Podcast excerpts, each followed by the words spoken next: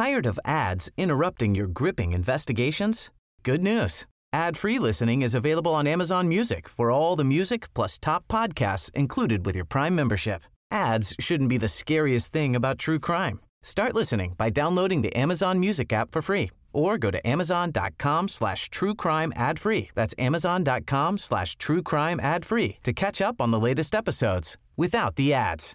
Imagine the softest sheets you've ever felt. Now imagine them getting even softer over time. That's what you'll feel with Bowl and Branch's organic cotton sheets. In a recent customer survey, 96% replied that Bowl and Branch sheets get softer with every wash. Start getting your best night's sleep in these sheets that get softer and softer for years to come. Try their sheets with a 30-night guarantee. Plus, get 15% off your first order at bowlandbranch.com. Code BUTTERY. Exclusions apply. See site for details.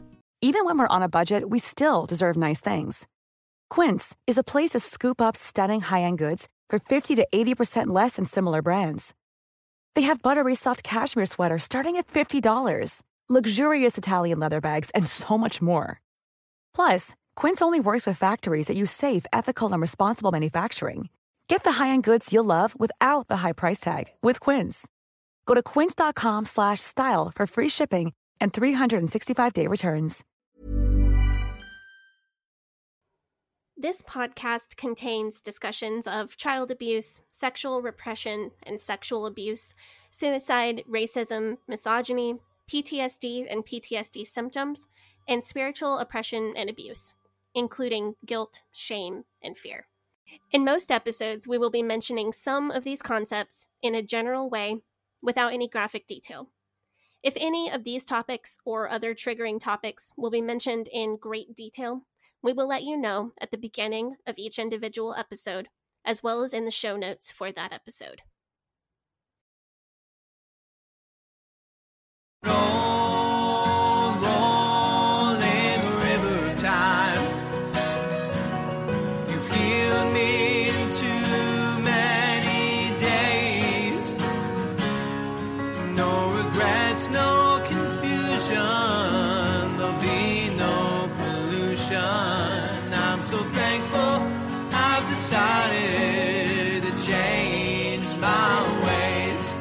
Welcome back to the Leaving Eden podcast. And I just want to say, Sadie, we are very, very, very, very, very, very wrong.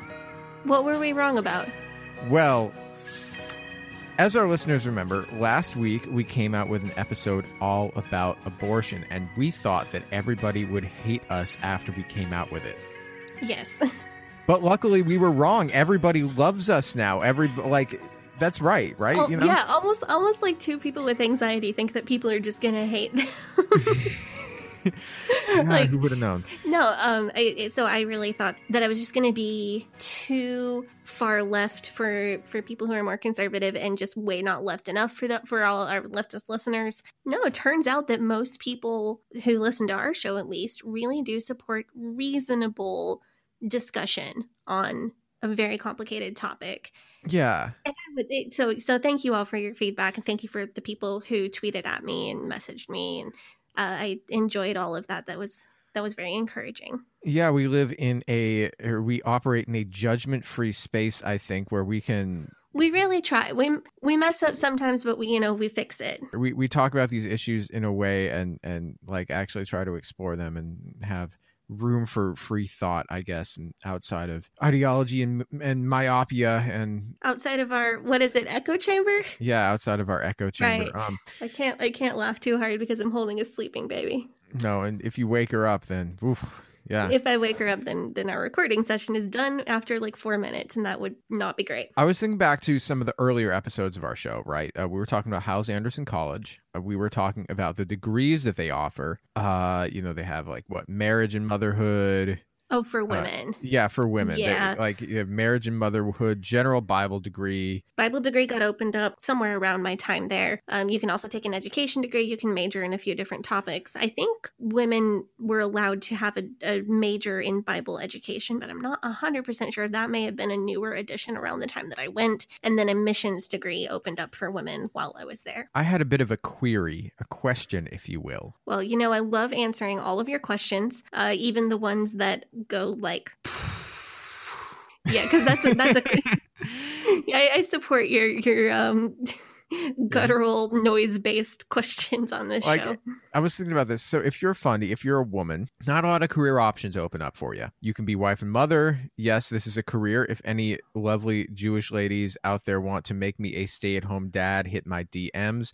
If you are a Christian school teacher, uh, that's a career. If you are a missionary, that's a career.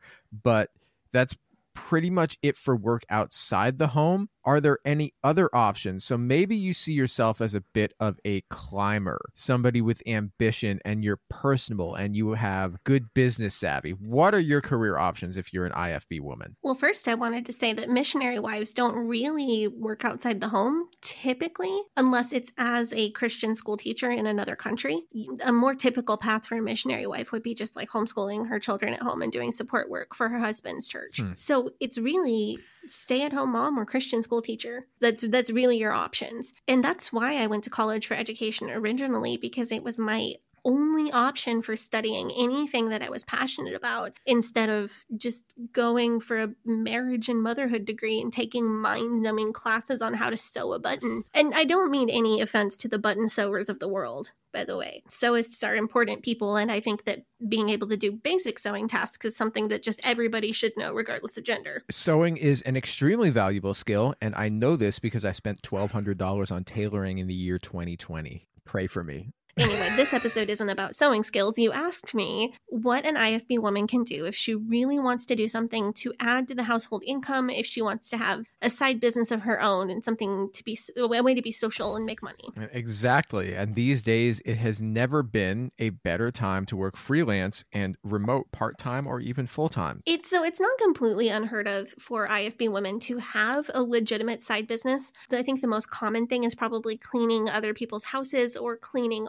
office buildings. Susanna Anderson has her own modest swimwear company, I seem to remember. People maybe sell things on Etsy. There there are a few things that are have become more socially acceptable over the years. But something that I think is really common is involvement in multi-level marketing companies. I'm sorry, I believe the preferred term is direct sales and vector marketing. How truly insensitive of you. Well, my preferred term for most multi level marketing companies is pyramid schemes.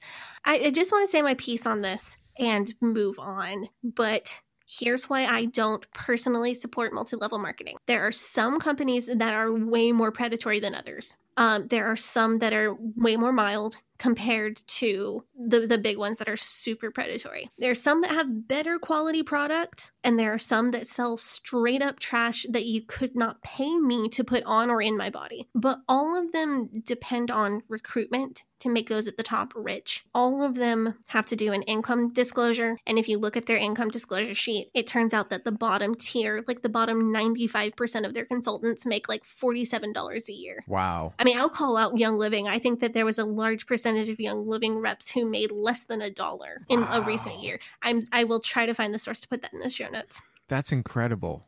But the top tier are making millions. So and so that's why I personally um I don't support them. I don't buy from them. If you happen to sell for one of these companies, I don't hate you personally. I don't think you're a bad person. I don't know your situation and I probably haven't done in-depth research on the company that you work for. So it's it's not personal between me and anybody who does happen to sell for a direct sales company. But I personally I don't support them. I'm not going to buy from you. Um if you need $20 to pay your light bill, literally if you're my friend literally just like message me and i will give it to you but i'm not going to buy a product from you. Because i think the business model is inherently predatory. I don't want to buy a $20 product from you where $15 of it goes to the company and $5 goes to your light bill. I would 10 times rather just send you 20 bucks for your light bill. It's a sunk cost fallacy, isn't it? but if you saw the documentary LuLaRich, you probably saw a lot of commonalities between MLMs and the fundy world at large. You could make a good argument that many of these MLMs basically function as cults the same way that the fundy world does. Uh, if you look at the way that they include behavior control, information control, thought control, emotion control, a lot of it is based around this sort of toxic positivity. A lot of it is based around idolatry adjacent worship of individuals who are seen as influential or successful. The similarities, I think, are very real. Yeah, there are just so many commonalities between MLMs and cults. I wouldn't say that everyone is a cult. I would say that some definitely are. The thought control in particular is really big in a lot of these companies. And that's the other reason that I personally just will not do anything involving MLMs because honestly, it's just triggering. Mm. Like the, the the mindset, the, the vocabulary, all of it is just upsetting upsetting. I'm sure you remember when I shared the story about the spring program when I was a kid, when I invited so many people to church and they all promised to come, but nobody showed up. Yeah, you were crushed. One of my biggest childhood trauma memories that I've that I felt that I wanted to share on this podcast. So I mentioned then that there was this culture of if this didn't go well for you, it's because you didn't try hard enough. If you had done enough work, God would have blessed you with these numbers of people coming to church. So if God did not choose to bless you, then either you're getting punished for something else that you did or you just didn't do enough work. And MLMs really exhibit that kind of thinking a lot. MLMs are are they that common with IFB wives? Like if you go to an IFB church, not only will they, you know, be trying to get you saved and trying to get you baptized ASAP, but they'll also be trying to get you into like Herbalife.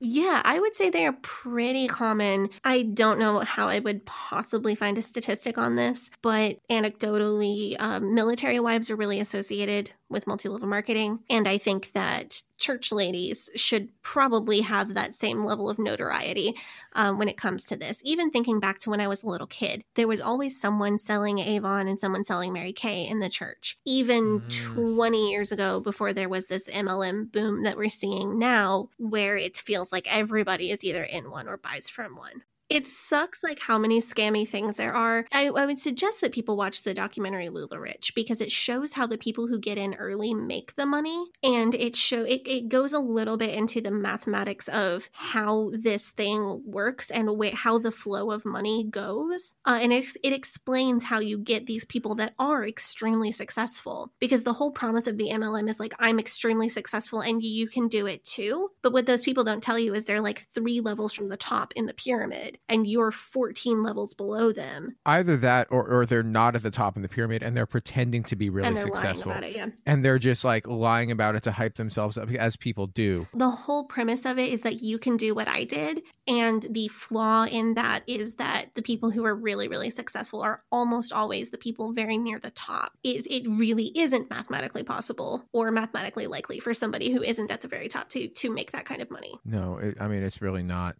It ah. bothers me a lot. And, and like I said, it's really triggering because in the IFB, it's like, oh, just do this thing and then you go to heaven. And then just do all these other things and God will bless you. And in the MLM, it's like, well, just do this thing and it's your key to financial freedom. And then just do all these other things and you'll be successful in your business. The parallels there get really triggering and upsetting for me. Of course they do. It's, it's, I mean, it's basically the same thing. I mean, it's not the same. It's the same thing without the, the Jesus and salvation doctrine. So I definitely think the factor of wanting to be able to work virtually while at home with your children is a huge attraction for IFB wives because they are expected to stay at home with the kids if at all possible. I think the factor of social selling, which is what LuLaRoe calls it, and and being able to make this into a fun social thing, I think that's a factor for IFB wives because they, it does get them out of the house and they get to see people and talk to their friends. I think the fact that many of these companies are either quietly or sometimes very publicly Christian based based is also a factor. Mm. And I think that the toxic positivity and the prosperity gospel and the thought control of it all plays very well with the IFB's teachings about work and blessings and money. But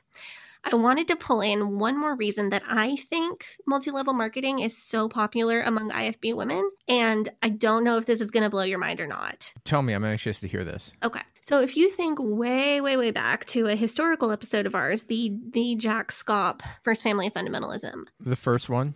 Or the uh, second one? Probably in the first one. I'm not 100% sure. Okay. I've said a lot of words Do you remember me talking about Jack Schaap having women in leadership being super obsessed with them staying skinny and having them go on sketchy supplements and even like semi legal injection medications to try to lose weight? No. So I remember you talking about girls at Hyles Anderson developing eating disorders because Jack Schaap would tell them that they were too fat or that they needed to lose weight in order to get. Jack Schaap or other teachers at Hyles Anderson, yeah. I remember that. I don't remember anything about injections. I, I thought I had talked about this, but I, I may not have. I'm being a little bit vague on the details of this because the person that I know who shared this story did share it in a public forum, but I did not reach out and and ask if I could share details on my podcast. But before getting out of the IFB, she was on staff at First Baptist of Hammond, and she said that Jack Schaap encouraged all staff members, but especially women, to take these sketchy injections that he had shipped in from another country because Mm. the injections would make them lose weight. Like, what were they? I don't remember from the Facebook What? post that I saw, but I'm going to reach out to this person and see if maybe we could get an interview either on the show or just a text interview to read. Yikes. Yeah, it's a big What? yikes. So I know that I've talked before about the IFB's pressures on women to stay very thin and how that's a piece of the puzzle for the whole like submission to your husband thing. Like you owe your husband uh, because you know he's a man and he's in, in the image of God and and, and you're not and and he's doing you a favor by being married to this sinful stupid little woman. You you owe him to stay as thin as you possibly can. There's so much there i go triggering myself on the podcast. Hmm. Love it when that happens so there's so much diet culture and just so much like awful shaming for women who aren't don't live up to a certain numerical standard of weight whether it's x number of pounds or whatever dress size. It plays into modesty doctrines as well because their rules of modesty are way easier to follow if you're very thin. All of that to say i think this is my this is my personal theory. I think that another reason that mlms are so big within the ifb is that many mlms are associated with weight loss and there's this culture of always trying to lose weight among fundy women. Fundy women are expected to eat at the church potluck type events that we've talked about. If you don't eat,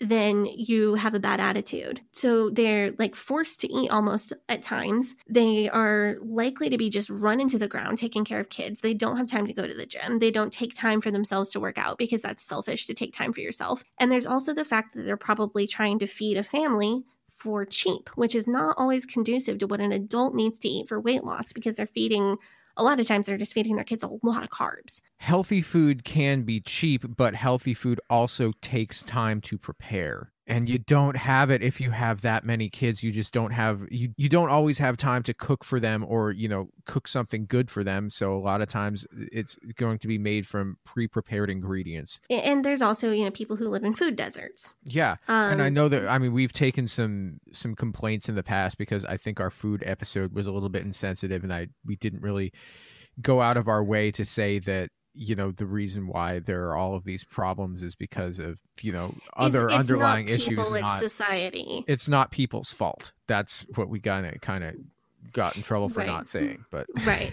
But but uh, and we do we do agree that like this is a way more of a societal problem than an individual person problem. The these fundy women are probably trying to feed a family for cheap and that's not always conducive to what an adult needs to eat for weight loss. So there's this perfect storm for a product that you can buy from a friend and help a friend out or a product that you can sell yourself and get a discount on that promises easy weight loss without much of a lifestyle change. Uh, I've also talked about how food is kind of the one acceptable vice in the IFB. So people are not having to give up like the one thing that makes them feel okay because they can't drink, they can't smoke, they can't go to movies. So I don't know if this is going to be news to people or not, but I feel like this is one tie between religion, specifically the IFB, and multi level marketing that often gets overlooked. Yeah, I mean it's interesting that you bring up especially the weight loss MLMs. Um because so we both peripherally follow the various fundy snark commentary pages. There is one woman who is regularly the star of many of these fundy snark commentary pages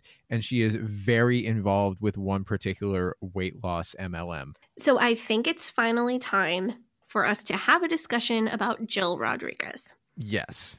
She is absolutely infamous on Fundy Snark pages, and she also happens to sell Plexus, which is one of the bigger weight loss MLMs. I swear though, Jill Rodriguez breathes and she ends up on the Fundy Snark subreddit. She's like, I mean, it's like Kim Kardashian goes to the grocery store Yes. and people lose their mind. People are like, oh my God. Or like Beyonce. Beyonce goes anywhere and the beehive is like, oh no. She, like Jill Rodriguez breathes and these people are like, what's she doing? yeah. We are going to have a chat about the obsession with her and her family further on in this episode and maybe offer a word of caution about that. I think that there are some legitimate reasons that she's so popular in fundy snarking corners of the internet. Number one, she's extremely active on social media. So she just gives us a lot of material to work with. Number two, she's just got this blend of narcissism and total lack of self awareness that is really something unique, even among fundies. Forget the Duggars. I would 100% watch a reality show just about Jill Rodriguez. She's just like, where do you want to start? So I want to start with one of Jill's all time greatest hits, I think, because Mhm. this episode, this woman has done so many wild things that there is legitimately no way we could ever get them all into one episode. No. So I just want to do like a greatest hits thing. and I want to start with one of probably the wildest things she's ever done, or maybe the second wildest thing she's ever done, which is holding a funeral for her sister's legs. Mm, I'm, s- what? Yeah. What? So I wanted to Um, start with this one because it honestly, it's only the second wildest funeral related behavior that this woman has ever exhibited but it's it's one that i think it gives a good uh, starting point to understanding her and it's one that i have a peripheral attachment to from my time in the ifb So are you about to tell me that you attended a funeral for a woman's legs? no um although i almost Um. somewhat wish i had because that would make a great story Because I'm assuming that the rest of the woman is still alive. Well all of her is still uh, let, let me tell you what happened Okay. Um, there are no parts of her that are not alive. Um, there are no people who are not alive in this story, by the way. so Okay. Jill's family is pretty spread out throughout the IFB at large. I don't think I don't think she has direct relations at First Baptist Church of Hammond. I think her sisters did attend Hyles Anderson College. She has family members in a couple of well-known churches. Her family isn't IFB royalty, but due to them being so spread out amongst the IFB, her family's well connected. So it's her. She has a husband. Her husband. She has name. a husband. It, her husband's name is David Rodriguez, and then her maiden name was Noyes. Noyes, N O Y E S. I don't know exactly how to say that, but her. So she has two sisters, Amy and Angie, and they're twins. And her family has kind of spread itself out to the the way that her family has spread out within the IFB. They have a lot of connections because they all go to different churches who are part of different camps Oh, so they're okay. like they're like a like a kind of like a spider web in the IFB. So the incident with with her sister Amy happened in 2015 and this was pretty shortly after I left the IFB. So I was seeing in real time people sharing Jill's posts. So I had no idea that this woman would like end up becoming fundy famous and that I would be talking about her on a podcast years later. I was still like one foot in, one foot up, one foot out of the IFB. But I was seeing people share Jill's posts asking for prayers for Amy's family and giving updates on her situation. So Amy, whose married name is Amy Foster, was with her husband, Kevin, who was on deputation to be a missionary, I believe. So that's when they travel from church to church, raising money to like go be a missionary. Um, they she was traveling with her family, and they were in a very bad car accident. They have six children, all of whom were in the car. oh my god. Yeah, really bad. So the the kids were okay though, right? Yes. So all the kids, there were some like bumps and bruises. Um, all the children Oh. did survive with no Mm. permanent damage that I know of. However, Thank God. yeah. However, Amy unfortunately broke her neck and became paralyzed from this car accident. Oh. So Amy at this point has no use of her legs and she has regained partial use of her arms at That's- this point in 2021. That's a horrible thing to have happen to somebody. Oh my god. It's an incredibly tragic thing, and it's certainly nothing to make light of. Not So I at want all. I want to be clear. We're making fun of Jill's behavior, not anything that happened to the Foster family, because that's legitimately a terrible thing to happen. So Amy's husband, uh, I want to give him props because he's actually a pretty good example of a husband. Uh, he decided to stay here in the states, take care of his wife, and raise their kids. Kevin still has to dress her, brush her hair, do all of her daily care. which on one hand is like it's kind of a low bar like that you would hope that a partner would do that if their partner was paralyzed that that's the correct thing to do uh, but on the other hand the bar for ifb husbands is just so ridiculously low that i'm still pretty impressed with kevin Yeah, but still, I mean, it, I mean, it's expected, but it's also very burdensome. yeah It's not something that you expect to have either. It's like a huge, like you don't Oh. expect that when you get married and it's an ordeal. No, and and for somebody i think i would have a lot of respect for anybody who decided to do that for their partner i have a couple friends that are some amount of full-time care for a partner who is ill or who has been injured or whatever and i think that anybody who is selflessly giving themselves like that gets some serious respect from me jill on the other hand who does not get respect from me decides she started a Facebook page for updates on the family after the accident. It's called Praying for Amy Foster. If you go on there, like do go look at the page. It's amazingly cringy. You know, take take nothing but pictures, leave nothing but footprints. Don't go don't go harass this page because it needs to stay up because it's so snarkable. Jill put every detail of her sister's life online, including her weight, her C. diff infection, her UTIs, mm-hmm. information about her bed sores, oh, everything. Yeah, Jill like put every private detail of this of her sister's life on this Facebook page so that people with could or without permission. It is really not clear. Really don't know. So Mm. so Jill had this face this like, like extremely overexposed Facebook page. But the part I actually wanted to talk about comes in when Jill held a church service on the 1 year anniversary of her sister's accident. And the way that it was talked about leading up to the service it was supposed to be like like a prayer service to honor Amy and Kevin and everything that they had been through over the past year and like talk about how good God is for not letting everybody die. Which is an extremely IFB thing to do, but that's a to Yeah. each their own, you know. When the church service actually happened, it was styled very similarly to a funeral for Amy's legs. Mm, I'm so. Mm. I'm so I'm not going to tell anybody how to cope with a serious tragedy, but this strikes me as a really weird thing to do. Yeah, and, and I've seen the Uh, video of this and it was it was weird. It was definitely weird. I presume that this funeral was an open casket. No, so there wasn't a casket, and I think that that is a good thing. Um, it wa- it they didn't like start it and say, "Oh, welcome to the funeral for Amy Foster's legs." Well, did they have pictures of Amy's legs so that people could memorialize them? They had pictures of her standing up with her family, so yeah, sort of. I mean, they're IFB though, so I mean, she's wearing a dress and like long skirts, so no one actually knows what her legs look like anyway. Right, right. But there's also like there's also the part where I'm sorry, Amy's shouldn't be laughing. Well, Amy's is- legs are still attached to her body, therefore still alive. She's just not able to move them on her own. And I'm mm. also just not clear why this memorial service was just for her legs, because at the time of this memorial service, she didn't have the use of her arms either. Although, fortunately, Amy has regained some of the use of her arms in physical therapy.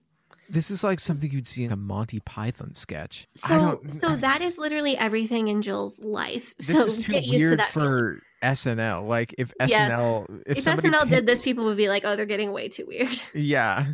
So the vibe that I get from this is that Jill just wanted her turn to finally stand behind the pulpit of a church. Funerals. So uh, Beverly Hyles spoke from behind the pulpit at Jack Hyles' funeral. Funerals tend to be place where women in the IFB get a bit more leeway, and Jill gets a lot more leeway in this church service than women even typically do at funerals to be able to stand behind the pulpit and read scripture and kind of lead or MC the whole thing.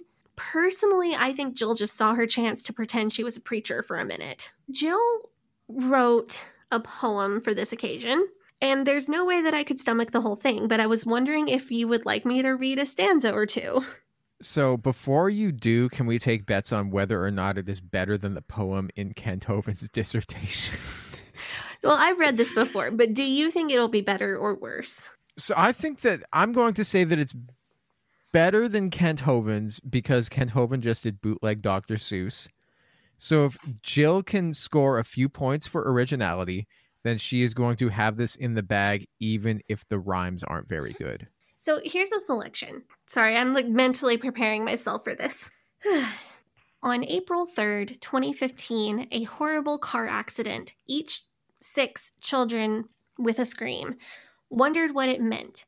Amy sat on her side of the car, twisted body and broken neck. The ambulance seemed so far while Kevin cared for his wife at the wreck.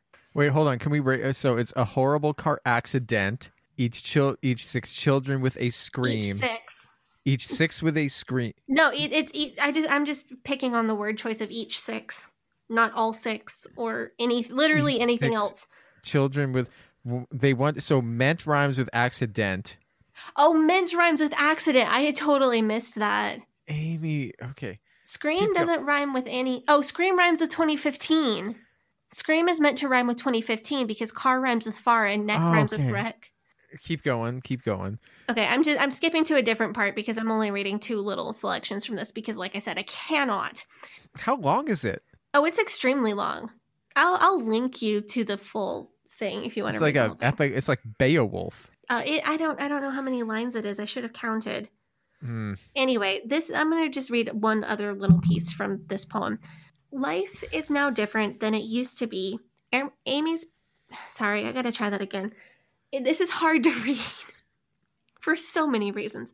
Life is now different than it used to be. Amy's paralyzed from her mid chest down. From her body, she longs to be free, but refuses to face life with a frown. Though crippled in her body, it has not diminished her resolve to serve her loving Savior, be a helpmeet to her mate, teach and guide her six children, fill their home with love, not hate. Though the going is not easy and the trial is hard to bear, Amy's glad that others her story she may share. So a of all, she did use the same rhyme scheme as Kent Hovind did. But second of all, the meter is just nonsensical. Okay. Yes. So there's, I mean, there's no regularity to it. Like if you were mm-hmm. gonna put this into a song, you like you couldn't fit a melody with it. Like Kent Hovind's, at least you could you could see what he was going for. Yeah, the meter is really bad. The meter, it's deeply unstable. It's so like I mean, it could it would stop both of Edgar Allan Poe's hearts. Oh, um, I I'm sorry, I shouldn't be making fun of this. It's about her sister who's horribly injured. But this well, you know is what this you know what this makes me want to do. what? It's not really make fun of it. What this makes me want to do is rewrite it with good meter and good rhymes. Like just like just as a writer, like I, I write poetry and um I don't share it because I'm that person who just like writes a crap ton of poetry and doesn't share it. Sometimes you write just for you. Sorry, not sorry. But I kind of like as somebody who's been writing poetry for a very long time, comparative to my lifespan, I would like to maybe take a crack at redoing this. Just like to see what would happen. You know? I have that thing on my computer where if you don't use good grammar, it puts a little blue line underneath the phrase and it suggests a better way to say it. It's like spell check, but for grammar. Yeah. And that function has underlined a few words in this poem. It, it- it's the phrase, the thing that that turns it from like, oh, this is a sweet poem about her sister's car accident, and maybe I shouldn't make fun of it, to like, this is so grammatically bad, I cannot help myself from making fun of it. The turning point for me is that final phrase in the last stanza Amy's thankful that others her story she may share. Because that's not a sentence. Amy's Amy, not Amy's, not Amy is. No, Amy I don't know why. apostrophe S. Would you- Amy's thankful. I don't know why because Amy is thankful that others would have better have better meter. Yeah. I mean, it's, do you know all those Christmas songs? How they just shoehorn words in to make them fit, but otherwise, like they wouldn't fit.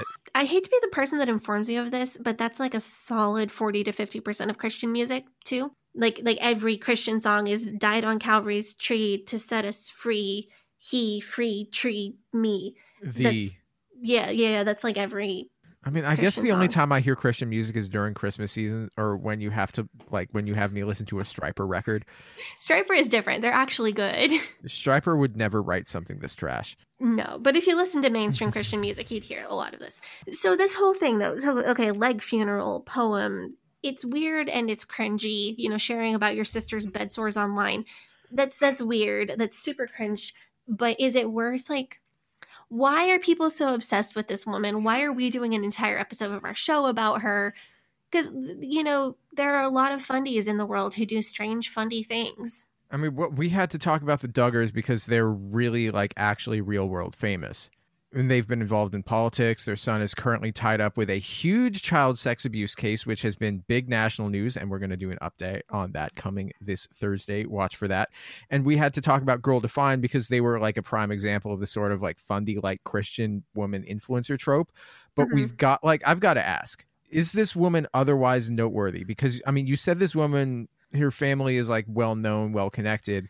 What's her reputation actually like within the IFB? Is she generally known as like is is there like a word that you would use to describe somebody who acts with this level of disrespect?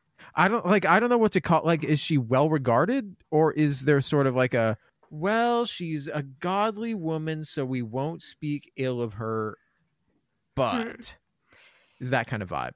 So I formed an opinion about this. It is I, you don't get a lot of information from inside the IFB about her. Because most of what I have is from outside the IFB people are like this person is weird.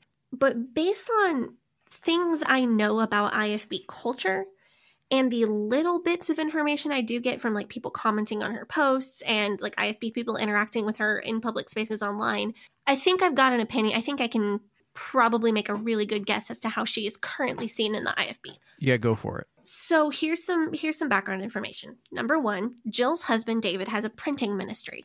So how the family makes the bulk of their money? Question mark. I don't really know how much they make is having a printing press and printing tracts and printing pamphlets and sometimes books for churches. So they're not fundy famous in the way that Jack Scott would have been or Jack Hyles would have been, but a good number of people would know who they are because they interact with them in a business sense, buying tracts from their printing press. Number two, the family, the other thing the family does for money, question mark, again, mm-hmm. is that they travel around from church to church. So sometimes they're invited guests, and sometimes apparently they just show up. It's a common thing in the IFB if you have a family, especially if you have quite a few kids, to get the family to all sing and play instruments together. There are several of these families that make a full time business of traveling from church to church and singing and like selling CDs. If you have a big family, that's a bigger draw because people want to be nosy about like, oh, how do you get all those kids to behave and sing together? It's it's a curiosity thing. It's a strange little cultural nugget that there are families Huh. who just like travel around. And there are evangelists who just travel around and preach, like traveling evangelists who have like revival meetings and like try to get people saved or get people right with God. And then there's a subset of evangelism that is these families that like go from church to church and sing. So the Rodriguez family, they do this. They go from church to church, and maybe the church takes up an offering for them, or maybe they don't give them any money, but they just let them sell their CDs. So Jill has really tried over the last few years to make it big and be one of these few really famous fundy families that gets invited to places and books their schedule a year in advance and sells a whole bunch of CDs and really makes decent money off of this singing thing. So she's got all her kids up like playing instruments and singing and stuff. She posts videos of it. Part of making it big though in that arena would be that her husband would need to be a really good preacher and she would need to be a ladies motivational speaker. So to make Jill's dream, which I, this is my speculation, but I'm pretty sure I'm right. To make her dream happen of like her family being fundy famous and like getting invited a bunch of places, getting paid money and booking their schedule, all that stuff, they would have to have more of a draw than just their kids singing, is what I'm saying. Hmm. So the churches would like, invite them.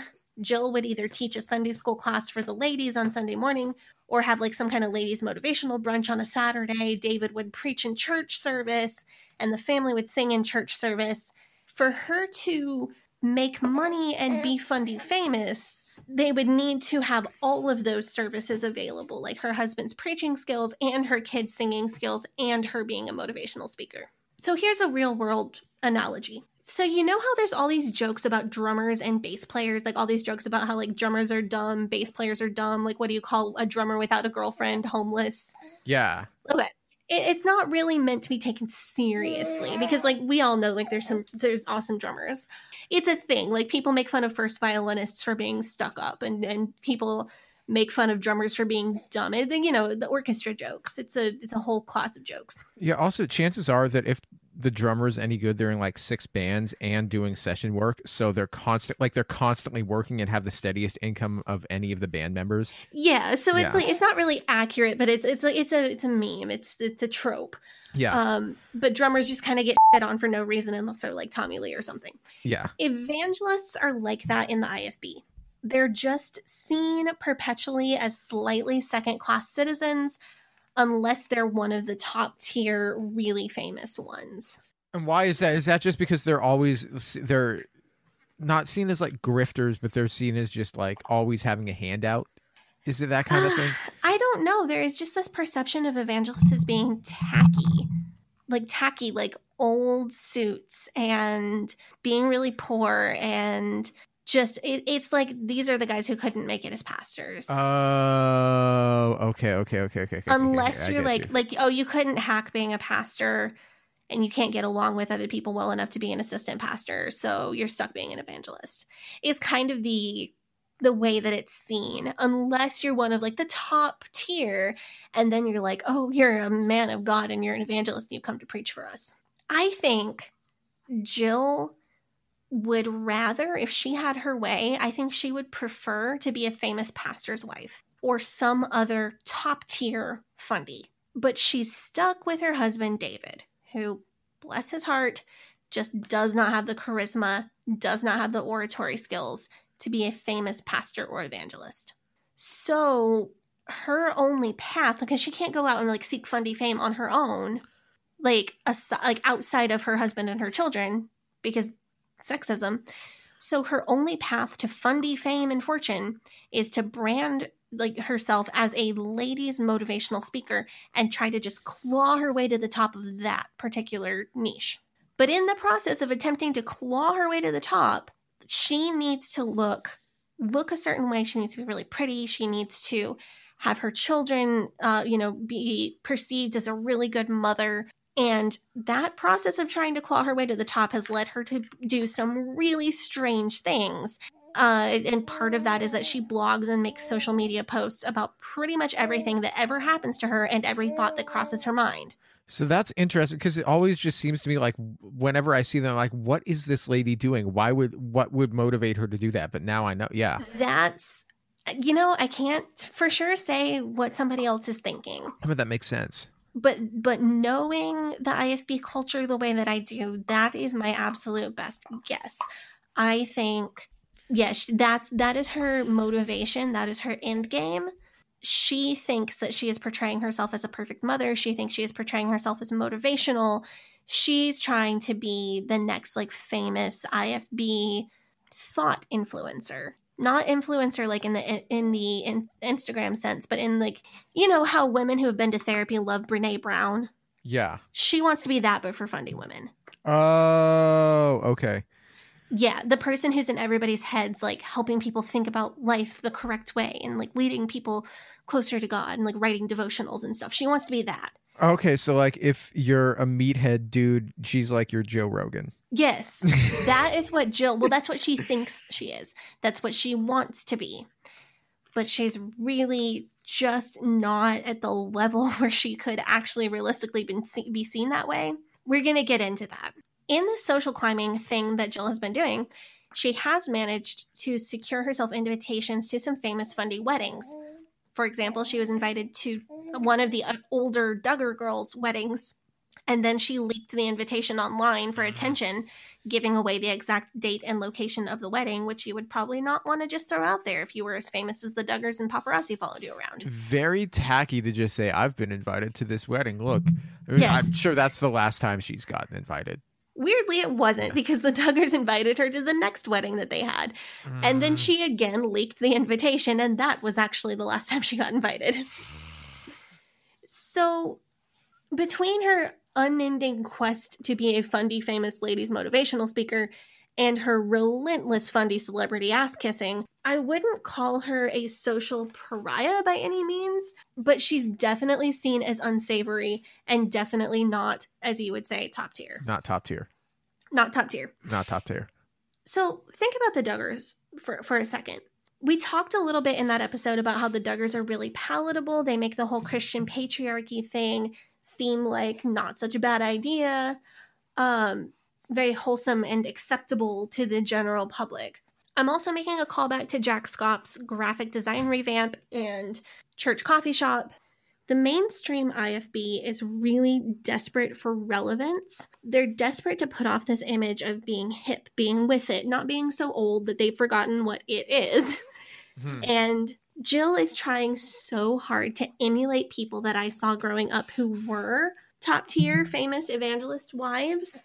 Her personality is a combination of like three or four very influential IFB women who do have that life that she wants but she's trying too hard. And she pissed off the Duggars by sharing the wedding invitation and by hounding the Duggars for pictures at the wedding so she can low key brag on social media about how she knows them. And she's just basically seen as a tryhard who does not have that presentability factor that the Fundies look for in people that they make Fundy mm. famous because the fundies need their famous people to seem super harmless, very clean cut, appear wealthy even if they're not, because fundies have realized that worldly people, quote unquote worldly people, are not joining their ranks. And to survive, they need to be able to pull conservative Southern Baptists over. They need to pull people in from other religious groups, and they need to be incredibly attractive in lifestyle in order to do that. Jill doesn't have that.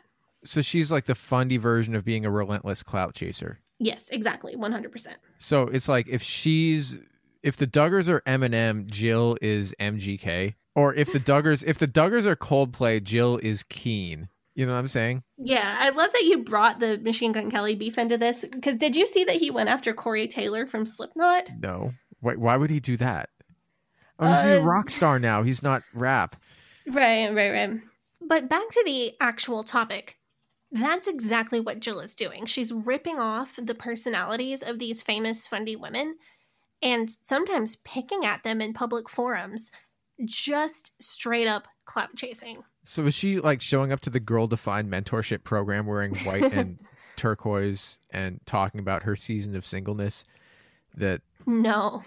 Uh girl defined is way too liberal for Jill. She would probably call them sluttish which is a, mm-hmm. a, fam- a favorite word of hers and her family's to describe women who don't live up to her modesty standards. That is deeply disrespectful. Mm-hmm. I definitely don't think of the word sluttish when I think of girl defined at well, all. Well, they wear pants, which mm-hmm. is sluttish, according to Jill. Yeah. I don't know. It's not a great look to be building yourself by tearing others down. Yeah, that, that that's always tacky. No. Um but tacky just describes and defines Jill. Uh, Jill is a girl defined by her tackiness. and she's just. that was good, huh? so Jill is just primo snark material because of the ridiculous things that she does in this attempt to become the person she thinks she is. Uh, I don't know if you watched The Office, but do you remember when? Do you remember when Andy went on that acapella competition show and thought he was going to be like a famous actor or a famous singer. No, I think I stopped watching by that point. Okay, it's late. It's like seasons eight and nine. Yeah, I, but I, for for those who have seen that, Jill is giving off that energy. She is at best a, a high C lister in the fundy world, and she thinks she's an A lister. Okay, that I can totally see. So I, that's yeah. my psychological profile. Just just um that's all my opinion, but I think I really think I'm right about this. She's like, uh, "Do you know who I am?" And everyone's like, "No." Yes. yeah, or like a former former child actor status. Yes. So when Jill's sister Amy was in this terrible accident that we talked about earlier, Jill immediately started to try to leverage this accident into her career as a ladies speaker. From the time of the accident, Jill continually refers to her sister as my paralyzed sister Amy, all caps, mm. or my quadriplegic sister Amy, all caps, or my sister who had a severely, all caps, broken neck. Jill really, really likes capitalizing random words and putting a lot of cap, like all caps words in her writing, which is a problem for me because I read enough that she writes that I sometimes notice myself doing it, like on Twitter, and I'm like, oh shoot, I cannot do that. So Jill threw a ladies' conference where Amy was slated to be one of the speakers.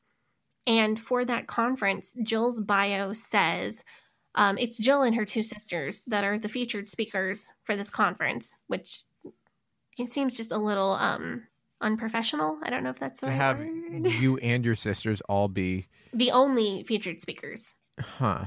Anyway, for that conference, Jill's bio says wife and mom of 12, ministry wife, and host- hostess of the retreat. And Amy's bio says mother of six, quadriplegic. That's brief. That's Yeah, like that's how she defines her sister now. so she wrote the thing. The, you didn't have Amy write her own bio. No. Oh. And Jill just continually posts about her sister and defines her only by the fact that she is now a quadriplegic, in addition to spewing her health problems all over the internet. Jill has also continually used her sister to shill Plexus. oh, I remember that from the beginning of this episode. Yes, like a million years ago. Yeah. This is just one quote that I pulled from a public Facebook page. Quote, Amy Foster had intense pain in her left arm. Two exclamation points. Please pray for her and watch this video below to find out what helped that pain. Two exclamation points. That's not just like cl- it's like clickbait. Yes. So it, a oh lot my of it is God. clickbait. So a lot of the update post on Amy will say like, click here to find out why Amy can't see her children right now. Does it have like? Does she do like YouTube face? You know the one where you have Yes. like a uh, Yes, she does. like a oh expression on your face. You know what I'm doing? I have my my hands You're on my doing the. Macaulay Culkin. Yeah, Yes. or the scream. Yes. You know that painting? So the years was yeah, that was a much more highbrow reference than mine. She's constantly it'll be like click here to find out why Amy can't see her children right now, and then the answer will be she's in the hospital with C. diff and it's contagious or something that's contagious. I don't know if that is. Uh, Um, crying emoji Yes, in the or it'll be like it'll be like click here to see how much Amy weighs.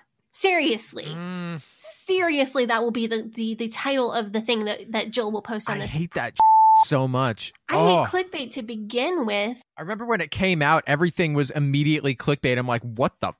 F-? I hate This it to begin stop. with. Yeah. And 2013, they figured that out. Just Yeah, and I hate that Jill is just using her sister, who is very ill, to do it and in such an exploitative way. I hate everything about this. But it'll be like Amy Foster has had intense pain in her left arm. Pray for her and watch this video below to find out what helped that pain. And then the video is about plexus. I mean, And- there's opportunistic, and then there's that. She, okay, she wrote a book about her sister's accident and recovery. And then she used the book that she wrote to try to bribe people into joining her Plexus team. Because she'd make these posts like, the next person to sign up under me to sell Plexus will get a free copy of the book that I wrote about my sister's horrible accident. But speaking of opportunistic, Jill also had a baby shower slash gender reveal party for the baby that she was currently carrying in the hospital where her sister was trying to recover while her sister was like in critical condition in the hospital. Jill was in the fucking waiting room doing a gender reveal party for her baby. Opportunistic is pretty par for the course for this woman. at a loss for words right now. But the, the stuff that the stuff that she's selling is Plexus. Yes. So Plexus. oh, So what is so it's a weight loss drink. Plexus, yeah, it's it's a powder that you put into water.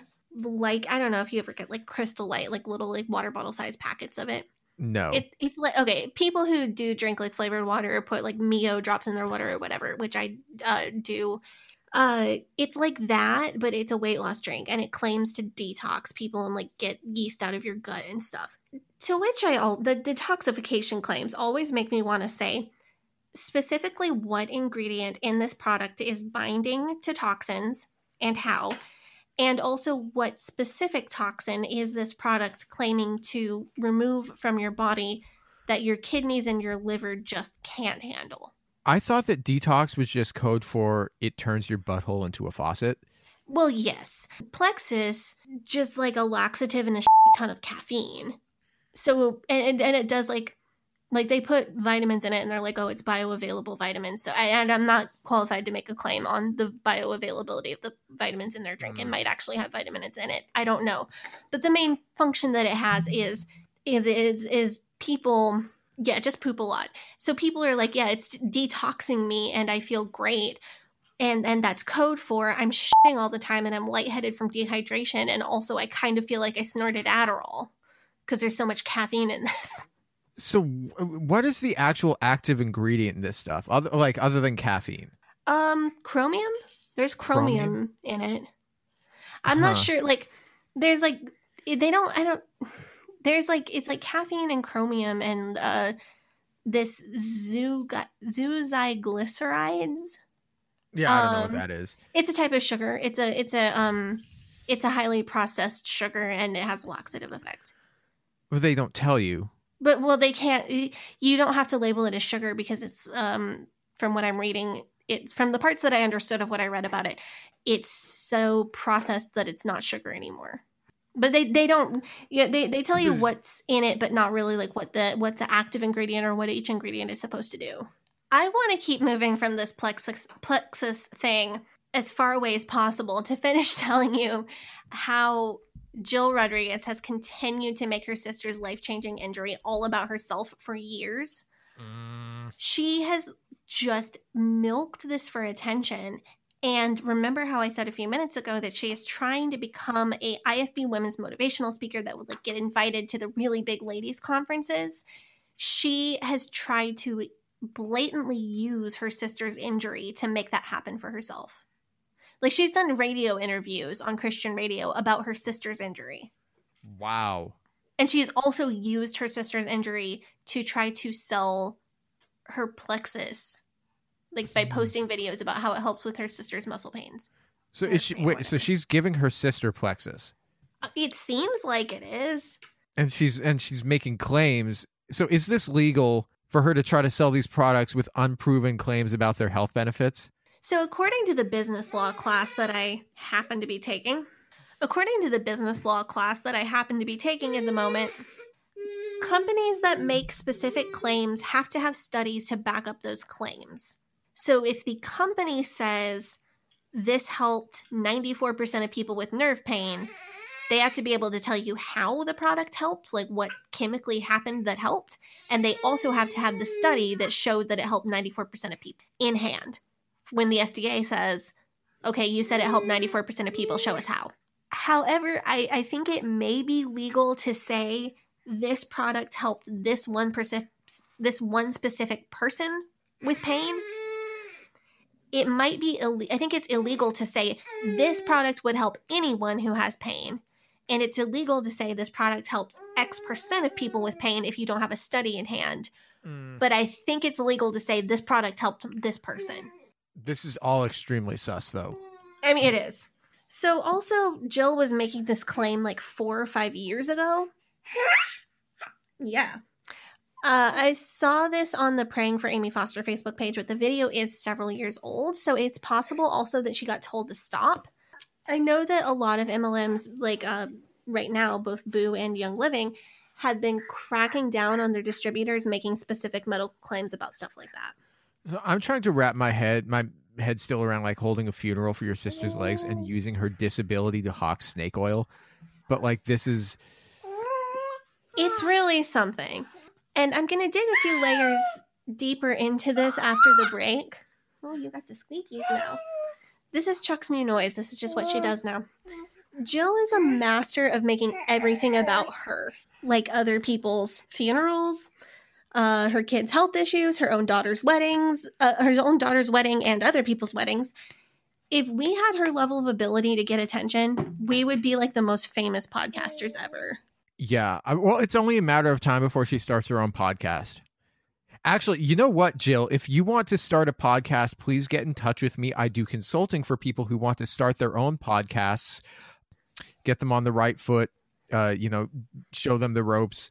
I offer editing services as well. You can get in touch with me. Email me at G A V R I E L H A C O H E N at gmail.com.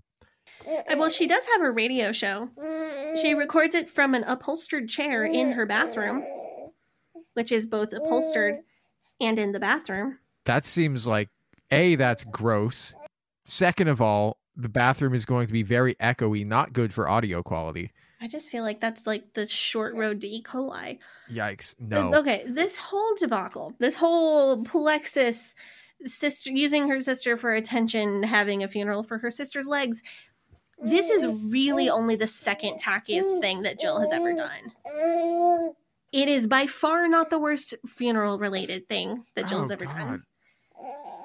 So we're gonna go take up the offering. And when we get back, we're going to talk about the actual worst thing that Jill has ever done at a funeral.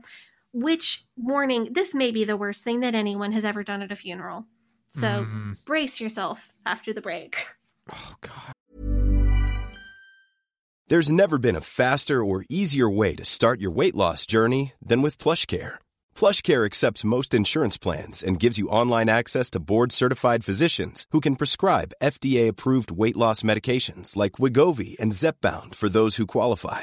Take charge of your health and speak with a board-certified physician about a weight loss plan that's right for you. Get started today at plushcare.com slash weight loss. That's plushcare.com slash weight loss. plushcare.com slash weight loss. Hey, it's Paige DeSorbo from Giggly Squad. High quality fashion without the price tag. Say hello to Quince. I'm snagging high-end essentials like cozy cashmere sweaters, sleek leather jackets, fine jewelry, and so much more. With Quince being 50 to 80% less than similar brands. And they partner with factories that prioritize safe, ethical, and responsible manufacturing. I love that. Luxury quality within reach. Go to quince.com slash style to get free shipping and 365 day returns on your next order. Quince.com slash style.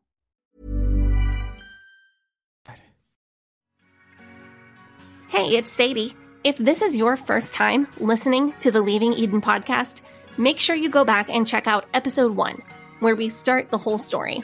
You might also want to check out our cult true crime series, The First Family of Fundamentalism. If you like the show, you can support us by joining our Patreon, where we have extended and uncensored episodes available.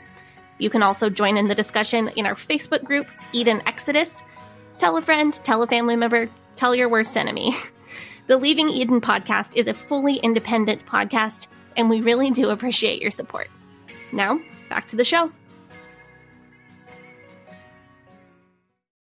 So we are back. Uh, I just wanted to say this episode is super long. Uh, we didn't have time to do our usual spiel at the beginning, but we just want to take this time to thank our Faith Promise Missions tier patrons, all three of you Kathleen Moncrief, uh, Dee Capel, and Jessica Tambo. Is that right, Jessica Tambo? Think that's probably right. Yeah, thank you so much for supporting our show. We really appreciate it. Um, Yeah, a great big thank you to our Faith Promise Missions givers, as well as to all of our wonderful patrons. So we're back, and I mentioned before the break that having a funeral for her alive sister's alive legs was only the second most wild funeral related thing that Jill Rodriguez has ever done. I am almost afraid to ask here. Yeah, you should be. Jill took some particularly controversial selfies at a funeral. Mm. So I know that in our modern day, narcissism is a term that gets thrown around a lot. I, I, and I, I, I don't like the trend of like accusing people of just having personality disorders. I feel like, oh, you've got this or you've got that or you're a narcissist. Well, we said Um, it about Jack Hyles. I think sometimes, right? I think sometimes there is good reason to think that somebody may have a certain personality disorder or may exhibit traits of that disorder. Uh, I think we should be careful not to diagnose, but absolutely theorize that Jill is a major narcissist. I want to provide, I don't want to just say that though, I want to provide examples of how her entire world revolves around herself and how little self awareness she has. Um, this was a thing I think we talked about in one of our really early episodes that I thought, yeah, this has come up before. yeah, that I found it. I was like, it's really disrespectful to take photos at a funeral, and you're like, oh no, but like IFB people do that. Yeah, so whether or not, so taking photos of living people at a funeral or taking photos of not living people at a funeral is a cultural thing. Taking photos specifically of the casket or of the person who's deceased, that is uh, like a Black American thing. That's the way that some people grieve. That's fine. I don't think that that's particularly strong in the IFB it is common for big IFB leaders like Jack Hyles. Taking a picture of Jack Hyles uh, in the casket would have been a pretty normal thing to do. Live streaming funerals with camera on the casket is very much a thing at First Baptist Church of Hammond and at other really big IFB churches. All of this falls pretty solidly into the not for me category. Like, I think a, a family photo at a funeral that's like not in the funeral chapel, like a family photo at the dinner after the funeral, fine. Uh, all the rest of this is, is not for me, but all of these things are typically done in a very solemn and respectful way. Casket photography, in particular, is an art, and it, there is a way that people do it that is very respectful. And if that's somebody's thing, I don't want to police how they grieve because that is like a legitimate cultural thing. What Jill Rodriguez did is 100,000% not that cultural thing. What happened was there was an IFB couple who were involved in a truly tragic house fire, and all three of their children died. Oh. I will not go into details because it is so upsetting. It's terrifying, terrible, terrible thing that happened. I only bring that oh. up to make sure that you know that this is much worse than just a funeral. This is not a relative of Jill's. This is not someone who had a full life and and, and died. The manner in which these children died, the fact that it was all three children of the same family. This is this is not just a child's death. This is not just three children's death. This is an almost unspeakable tragedy that happened. And Jill did not know these people personally. Jill gate crashed the funeral and took a smiling selfie with the grieving parents in front of the caskets. I'm sorry, she did what? She coerced the grieving parent whose children just died, all of their children just died in a shockingly horrible way, to smile with her, a lady that they did not know, for a selfie with three little caskets just chilling in the background. Oh. This is like possibly the worst legal thing a person has ever done. Yeah. Um, she also live streamed the funeral without permission. So there's that. And I feel that I need a palate cleanser after that story. Ah. So now that we've covered the worst thing ever, let's just run through of some of Jill's others other greatest hits. Like she wasn't even invited. Yeah. She just showed up at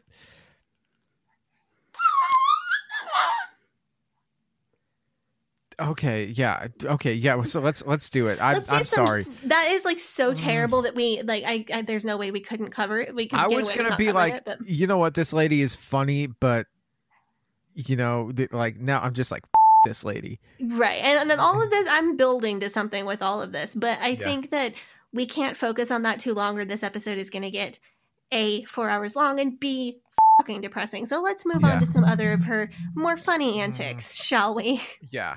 Somewhat more recently, Jill published a social media post shaming a mom who she saw in like a Walmart parking lot for being fat and having blue hair.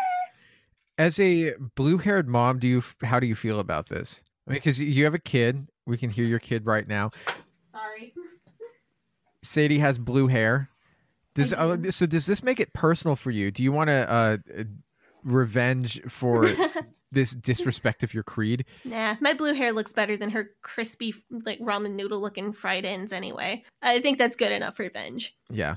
I should probably say that Jill later edited this social media post to say sloppy instead of fat. To be fair, sloppiness is unavoidable when you've got kids. You know, I don't want to shame moms who do just not maintain their personal appearance to the level that they did before they had kids, after they had kids. Um, having kids is hard, and I think that's valid. Also, don't want to shame moms who put a lot of effort into their personal appearance after having a kid because it makes them feel more like themselves. Also, fine. Personally, I have things that I'm that I really keep up my skincare and my hair color. Um, no matter how tired I am, I'm gonna do it. Uh, no matter like how much Chuck pulls out my hair and I literally never wear it down, I'm still gonna keep it dyed the way that I like it and keep it long the way that I like it. Yeah. But uh, I just don't see any reason to shame any mom for anything like that. No. But, you know, there, you're right though that there is sometimes just no makeup that can hide the bags under your eyes, and sometimes, for me, sometimes there's just spit up on my shirt, no matter what.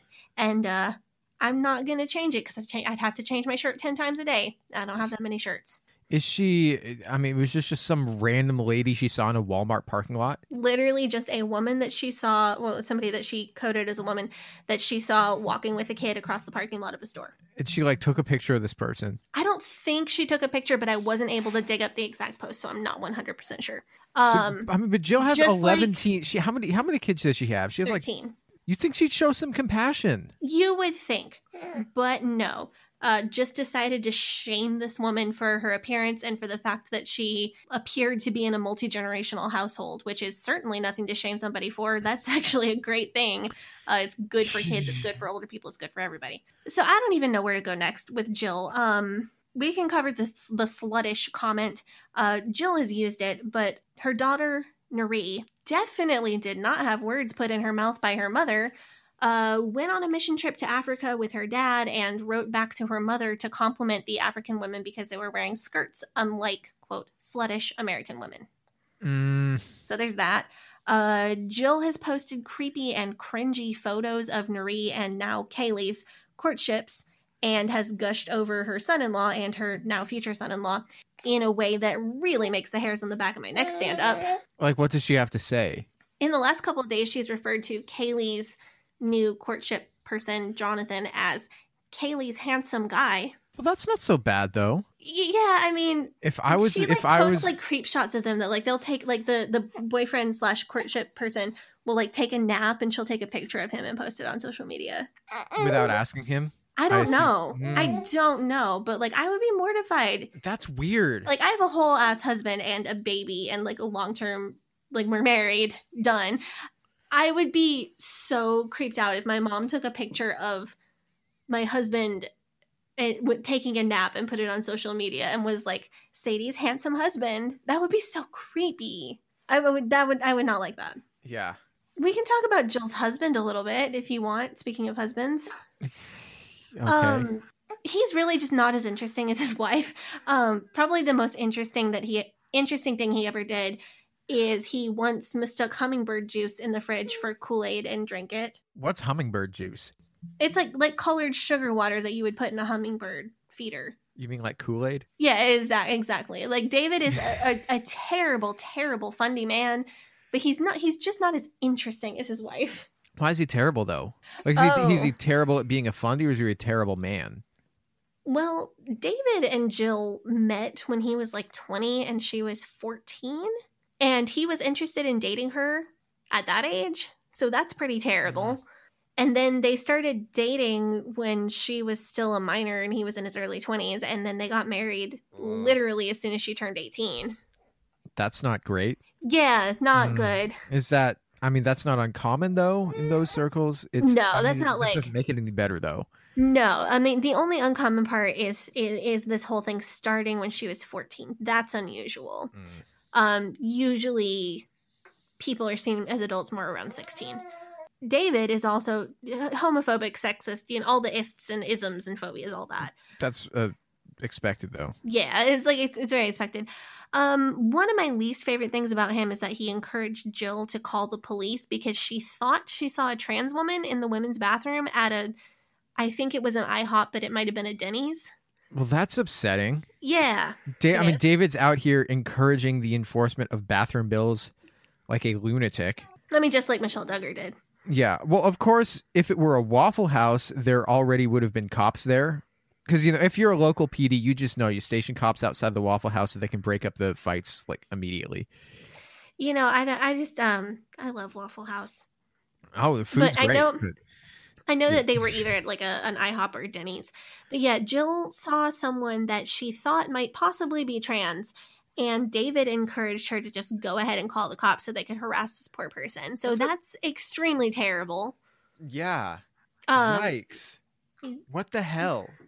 yeah, it, it's just it's just not That's it's not not not good. So out of pocket and just none of your fucking business. They they go out to Uh, eat all the time. Of course, they don't wear masks because they're COVID deniers. Where do they um, live? or whatever? West Virginia. Now, I think they were in Ohio before. Yeah, I've been to West Virginia. Drove through there this spring. Beautiful part of the country. But I did have somebody use the word Jude to me, like J E W E D, like as a derogatory term, synonym for like cheated. Wh- When I was in a hotel elevator in Charleston, yeah, I was. We were going. I got into a hotel elevator, and some lady was in the elevator, and I pushed the up button. It didn't go up to the top floor, uh, the, the floor that she wanted to, because somebody else wanted to get into the elevator and go back down to the bottom. And she was like, "Wow, they really jewed us out of that one." And I was like, "What the?" Yeah, I'd never actually heard that used in real life before, but holy crap. Yeah, that's Yeah. uh that's really something. True story. But you're right that West Virginia is one of just the most absolute most beautiful parts of the country. I think I've talked before about the big family vacation that we took my senior year. Part of that was that we went to Cades Cove and it was fall and it was just breathtaking. It was beautiful. It's probably predictable that Jill has been into COVID conspiracy theories and anti mask, anti vax nonsense on social media. She's posted a few posts about how much she loves Trump, which was Expected. interesting. Well, yeah, e- e- expected, but also Jill is a very effusive person. So her words of compliments towards the former president, it was interesting because she like when she likes somebody, she really likes somebody. I wish I had pulled up one of her posts from this, but I didn't feel like I could stomach it today. Is this really above baseline Fundy? That's a good question. This this just feels like run of the mill Fundy stuff. The beliefs that she has are just not unusual at all. No. the amount that she posts and the vitriol that she has for people she doesn't like is what makes her stand out. It's it's not it's not that she is like worse than the average fundy. It it is that she posts so very much and she posts such a level of detail and she's so socially unaware. Mm. and that's what makes her like magical to people who who like to poke fun at fundy It's- people. that combination, man. it, that's the magic combination. That's why she's getting all this attention.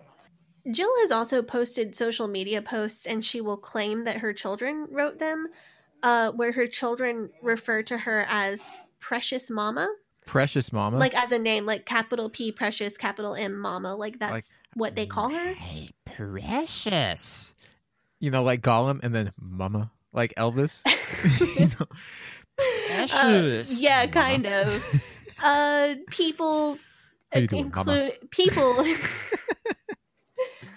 people, including me, feel like she writes these posts and just publishes them in her children's name, um, because they somehow have the exact same writing style that she does, including like the all caps words and the the same spelling errors that she makes. Hmm. Although that could be because she homeschools, This word is always capitalized when you use it. right? Really? Yeah. The spelling Um, test. If you don't capitalize quadriplegic all the way through, you know, every letter, then you don't get the the marks on your spelling test. Your word building, I'm sorry.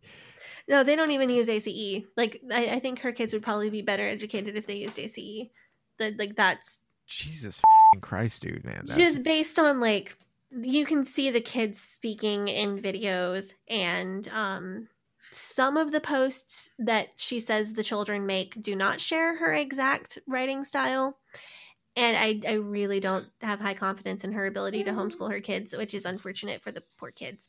Um, she also threw herself a Mother's Day party using her children as proxy. So, you know, like giving your kid $20 to buy you a Christmas present, that, but threw herself like an entire Mother's Day party. Oh. Yeah. So it looks like it came from how how is this woman married and I am still single? You know, like it's like it, I guess it's just like if you're single and you have a pulse, there is somebody here's somebody for you to marry, right in the IFB. I mean, Well- imagine imagine being like, yeah, I'm gonna marry this woman, and then you marry her, and then like you watch all this unfold, and you're like, oh, I see. I I've adopted feel, a pet alligator. I did not think this through. See, I don't feel that bad for David because, like I said, he was a full on adult who wanted to get with this girl when she was 14 years old. yeah. And so I feel like uh, No. he probably, even though they didn't, you know, get married until she was 18, I don't think he deserves any sympathy. I think he brought this on himself. And I wonder if maybe her control issues are like, I don't know. Like I wonder I wonder where that comes from. I wonder Yeah. if there are elements of her life that she doesn't control and then she feels the need to control her children. I don't know. Just spitballing.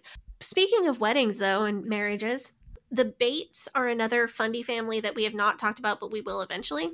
Jill went to a Bates wedding and had all of her girls wearing white and then she proceeded to plunk herself down on the front row of someone else's wedding who she barely knows, In with white. a gaggle of children in white, uh, people thought her children were in the wedding party. So there was that. King legend. Wow. That's Yeah, and, and I just want to. I just want to. I want to make sure that you know that I am just running through like some of the things that I find interesting that she has done. this is just a list. This of is like- literally just like a top ten list. You know what? I I mean, forget the Duggars, right? I want a reality TV show about J Rod. Okay, it would never stop delivering. It she is literally an endless mine for content. TLC, get on it, or Bravo, or actually, you know, QVC. She can hawk her pink drink. So, uh, got another wedding related behavior for you. God, another one. And this might be the worst of the wedding ones. Jesus. Jill had a extremely public and posted about a COVID wedding for her daughter Nuri, who's the oldest child. Nuri married Anna Duggar's younger brother Nathan Keller. Jill posted like a two hour long recap video of the wedding, uh, which I did watch. Uh, Jill was, I think the, the wedding was in like July of 2020, I think. So I probably got a, around to watching it when I was like early pregnancy and feeling icky uh, a little bit later. So Jill was Nuri's matron of honor, which fine. I know people who have had their dad as best man or mom of matron of honor. Uh, it's not unheard of. It's fine. Uh, Jill walked Nuri down the aisle and then was also matron of honor and then also made an eye bleach required series of Instagram posts of the couple kissing and captioned one of them with a Bible verse about the marriage bed being undefiled with a winky face emoji. Wait. What? It's the wink. So all of that is Mm. normal fundy behavior, but the winky face is not. That's Mm. what I'm saying about this woman. She takes everything one step further, at least. Wait, so she uh, so she walked her daughter down the aisle, was the matron of honor and mother of the bride. Did Yes. so? Did she also plan the wedding? Well, yeah.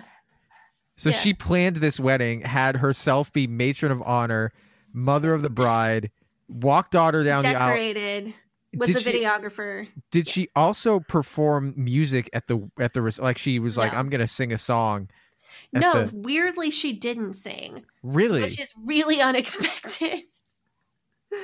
um, She's like Michael Scott, but just it was, she also had people like have a moment to honor the parents of like she had like all the Oh. parent herself and the other three parents of the bride and groom come up to like pray over the couple and like a moment to honor the parents in the wedding. And she planned this. So she put all of these. So she's gonna be in here more than. That's wild. Yeah, she's in the wedding video like as much as the bride and groom. Uh, She also edited the wedding video and did the voiceover in the wedding video Wow. and had herself on stage in the middle of the whole whole thing and photobombed the first kiss photo. It's Uh. it's like none of this is that out of pocket. Just all of it together. All of it together is just like the entire wedding is just Jill in an aggressively lime green dress. I'm. There was also a whole thing about how she bought her daughter's wedding dress when she was 13 and then had to make sure her daughter stayed skinny enough to fit into it as an adult, but we don't have time. Uh, what? Yeah. I'm sorry. No. Mm, She's obsessed with her children's weight and we're actually going to get to that in like a couple minutes. Oh my god. I mean, if I were the groom, I'd back out. Honestly. Fair? Yeah, uh her, her That, I mean, imagine marrying into that family. I mean, the groom's brother-in-law is Josh Duggar, so I guess Oof. he's worth, he's used to like Mm. family issues. weird in-laws. I guess if yeah, if your brother-in-law is Josh Duggar, then you're gonna be like then you're your mother-in-law being Jill is probably not like the end of the world. So then Nuri, so Nuri married Nathan Keller, who is Anna Duggar's younger brother. And then when Nuri got pregnant, Jill did the gender reveal video. And it was just like it was awful. It was just poorly planned. They had like a cardboard sign made out of an old ripped up cardboard box. And like gender reveal parties are not for me, but if you're gonna do it, at least like avoid explosives and make it cute. And this is her Like, which daughter Nari? This is for Nuri, the oldest daughter, the only one that's married. Is Nari short for something? Nuri is not short for anything. It's a name with uh, Hebrew, Arabic, and Spanish roots, apparently. Interesting. I've never heard it before. had never heard it before either until hearing about Jill. Uh, Google says that Nuri can be a boy's name or Nuriel is a Hebrew version. Mm, okay, so points to Jill for originality. It's yeah, like and a- it's a bit uncommon in the IFB to like Bible names are Bible names are like super old school names are really more common for boys. Um, girls, there's a little bit more leeway, but people still typically use like Bible names or like very old fashioned names. Jill's 13 kids. So here's the name of her 13 kids Nuri, Timothy, Kaylee, Renee, Philip, Samuel, Gabriel, Tessie, Hannah, Olivia, Sadie, Sophia, and Janessa. It, I don't know. It's slightly interesting that all of the boys have Bible names and none of the girls do. It's, I mean, it's it's a it's worth noting, but hmm. her, I don't know. It's not. I think that that really newer or more more popular names like Kaylee, Tessie, and Janessa are maybe slightly unusual for fundies. Well, Nuri is the only one I've ever heard anything about, though, or maybe it's just because I remember her name because it's so distinctive. Um, You know, Yeah, Jill tends to post about Nuri and Timothy the most. And I think that that people who have followed her long term really think that Nuri is probably the favorite child, uh, and followed followed by Timothy. Those two are her favorites. The reason that I agree that Nuri is probably the favorite comes from just another wild story about something that she did. oh God, another one. this one is uh also strange and uh slightly traumatic but nobody dies in this one either thankfully nuri and kaylee the oldest two daughters were involved in a car accident uh when nuri was like 19 and kaylee was like 16 nuri was driving at the time and kaylee reached over to adjust the air conditioning which distracted nuri and the car went off the road into a drainage ditch full of water both girls were disoriented and underwater, but Kaylee was able to drag her sister out of the car, saving Nuri's life. But they were both okay. They're both okay. Thank God. Uh, Kaylee did a brave thing and saved her sister. So Jill's social media post about this was suspicious and strange. She posted in in her classic oversharing way. She posted pictures of the two girls on stretchers, and Nuri looked okay, but Kaylee's face was really badly banged up. And so she posted a picture where like Nuri looks Ah. looks fine. She just looks like like weak and she's on a stretcher. Kaylee looks rough. Like her her eye was swollen, com- almost completely shut, and she's got like facial wounds everywhere. Weirdly, Kaylee's makeup seems to have not come off, even though like she's was underwater and badly injured. she was underwater. Uh, so there's a persistent rumor, which I do think is probably true, that Jill put makeup on them in the hospital to take the pictures because both of them were underwater. And Nuri's makeup, she's got like lipstick and a little bit of mascara. And Kaylee's makeup, she has like bright green sparkly eyeshadow and huge eyelashes. So people think that that Jill may have put makeup on them to make one of them look better and one of them look worse. I th- well, but the hospital is the one place where it's not just acceptable, but it's like expected that you look like that. You, know, or at least that you don't have makeup. Like, Like why you don't look your best if you're hospitalized, generally. No, why? I don't Why? I don't know. Um then the GoFundMe showed up. The car that they were driving was totaled, so Nuri question mark whether she had help from her mom or not started a GoFundMe to get the family a new car and this GoFundMe and all of Jill's Facebook posts about the incident really made Kaylee out to have caused the accident and to have been responsible for the accident even though Nuri was the one driving. But this is the fundy world where we are talking about, you know, where being a distraction makes you 100% more to blame than the person who actually Mm, made the mistake. true. I mean, if it works for the high crime of adultery or molestation, I'm sure that it is acceptable to the much more lowly crime of having a car crash. You know that that is that is true. That's a bit of fundy logic that I didn't apply to this.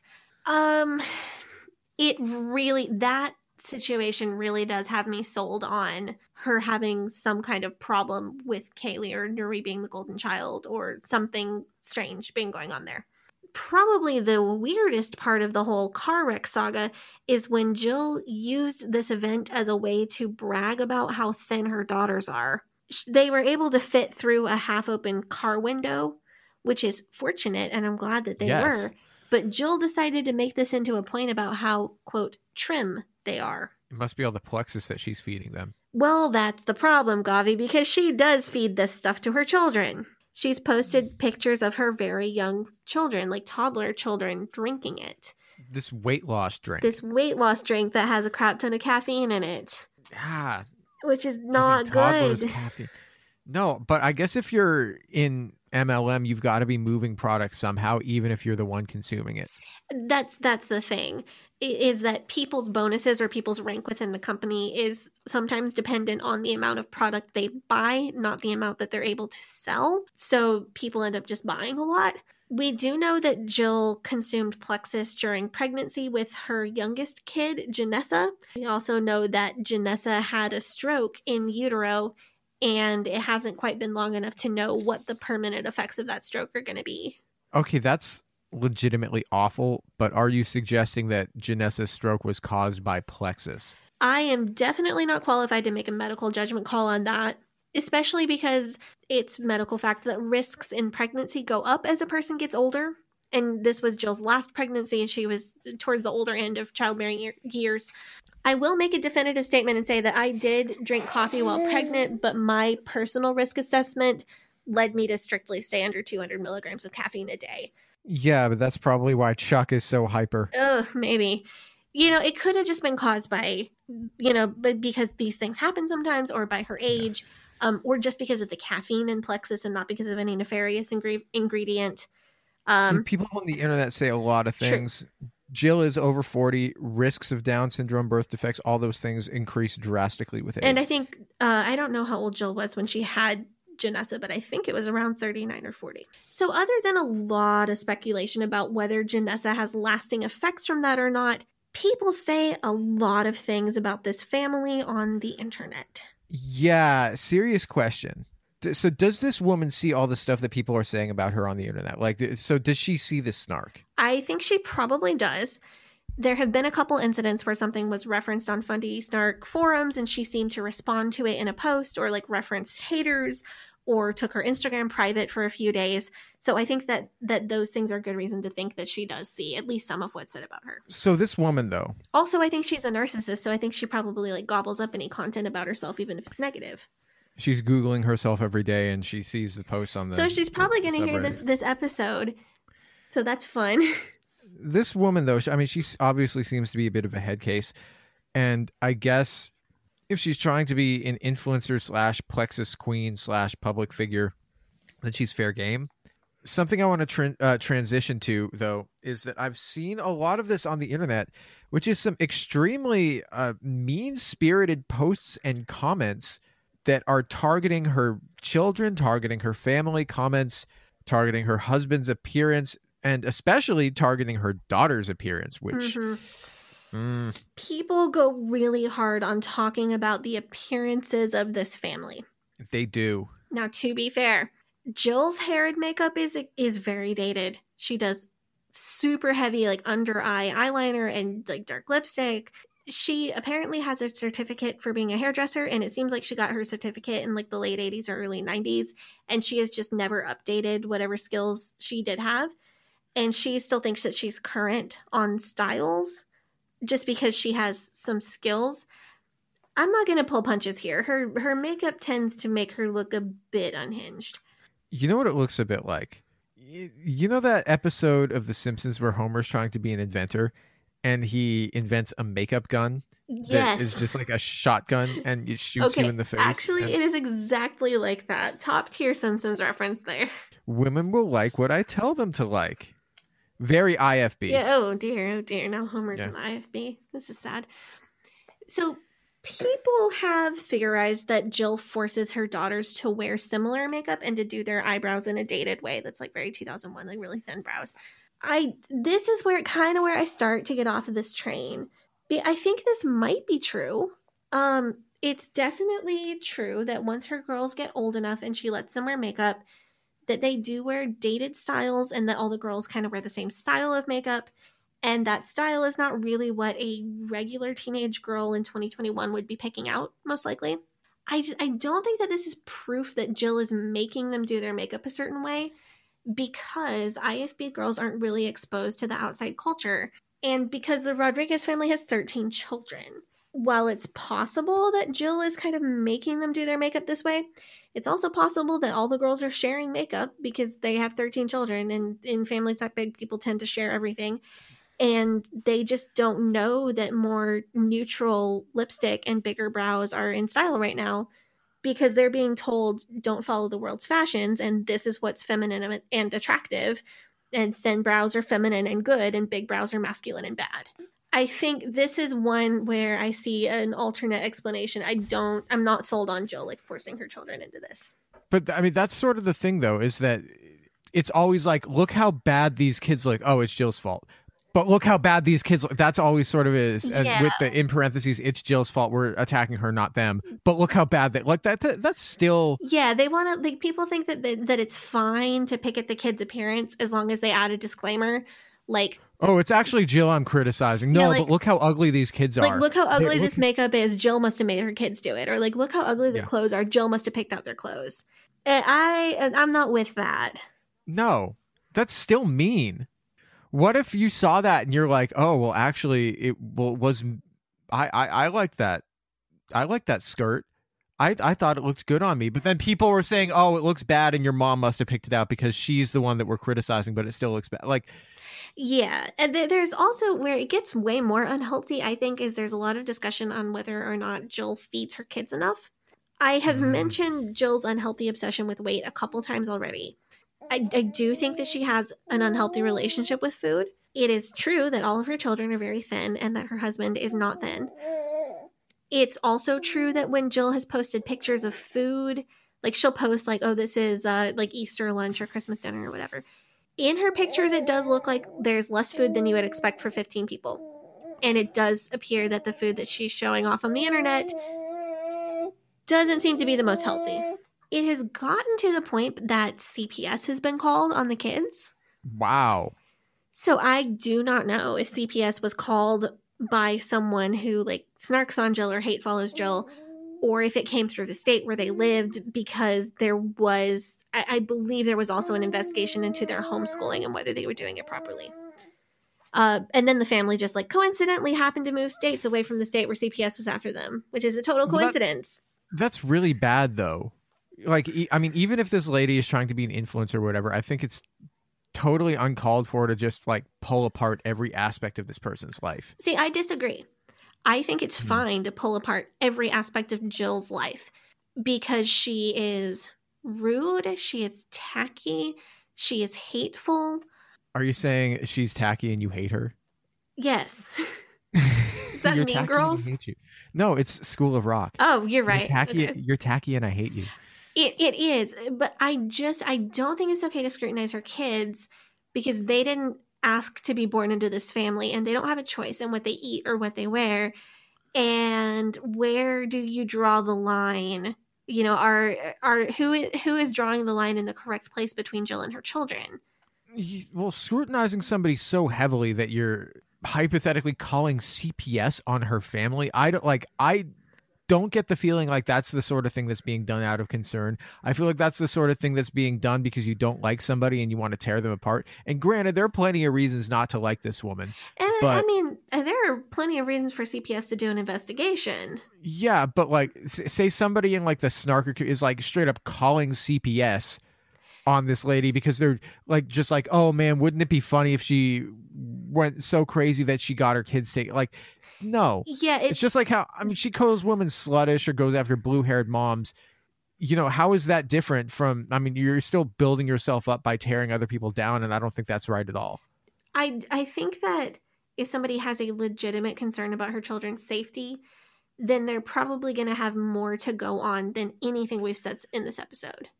Sure. Um, you know, I think that that is very difficult to determine from somebody you know, from the position of somebody who just like hate follows you on Instagram, you know, how you don't know what's going on in that house just from that. Well, what's the difference between having an actual concern and saying that you have a concern, but just like concern trolling? I don't know. Like, I don't know what the difference there's is people there. that, yeah, because I'm sure like there is a line. People, people are like, "Oh, I hate follow this woman on Instagram because I think her I'm worried about her." ki-" No, you don't hate follow her because you're worried about her kids. You hate follow her because you think that she's a mess and you want to point and laugh at her. because you like hate following and Yeah. um, you know i'm honestly kind of pro hate following uh, i'm not pro trolling or sending hate messages to anybody ever Mm. I'm, I'm not completely anti-hate following but also i recognize that that's not the best thing for most people's mental health No. um jill so jill has come back with like videos of the kids eating videos of them being homeschooled trying to show that these accusations are false uh, which is another reason I think she sees some of the things that are said about her. The videos of the kids eating definitely give me not good vibes. Like her videos do tend to show her children with very forced smiles, and I, I really do think that there's something suspicious there. I ju- I don't think that brigading CPS with calls is the right move. Even though the kids do look thin and ill in some of her pictures, I absolutely do not think she should be allowed to homeschool. And the kids really do look uncomfortable and scared in her videos. Um i think that somebody with better actual knowledge of the situation you know if someone saw her abusing her children in a public place that would be a reason to call cps and we're only seeing the stuff that she posts online. right which could know. mean that their home life is actually really fine and the kids are just awkward on camera or it could mean that their home life is terrible and abusive but you do you don't know that from the outside so i don't know this is a really sticky one for me i, feel, I have really mixed feelings on it Yeah, I mean, the thing about the homeschooling though is is any of the homeschooling stuff any different from regular Fundy stuff though? Like, is she teaching them any worse than your run of the mill Fundy homeschooling? Because I guess she, I mean, she'd probably fly under the radar if she wasn't absolutely determined to have such a online presence.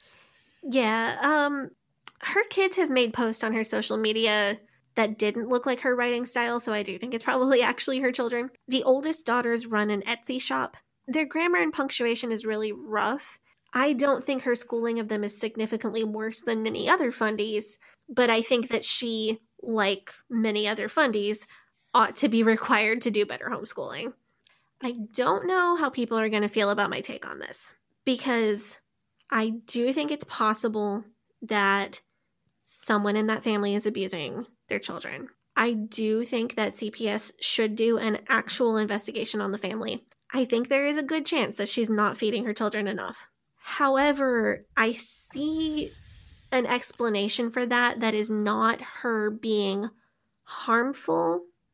I think it, it- it's not up for debate whether she is really un, has no self-awareness and and and is really a rude tacky person. That's not up for debate.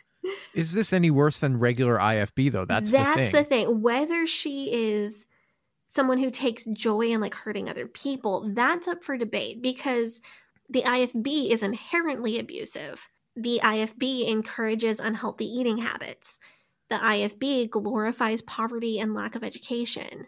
Well, when you were young, I mean, you were telling me that there were times when your family didn't have enough to eat.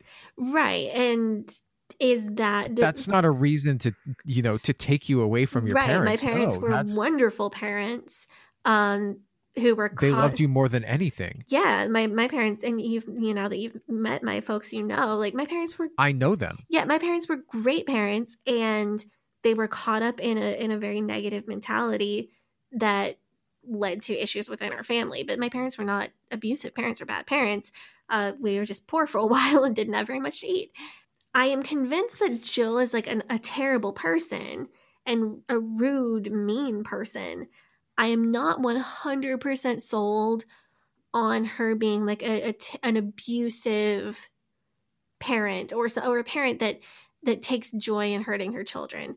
I think that there's there's a possibility that her big personality and her large family are just a magnifying glass and her family is just like maybe slightly weirder than your average IFB family.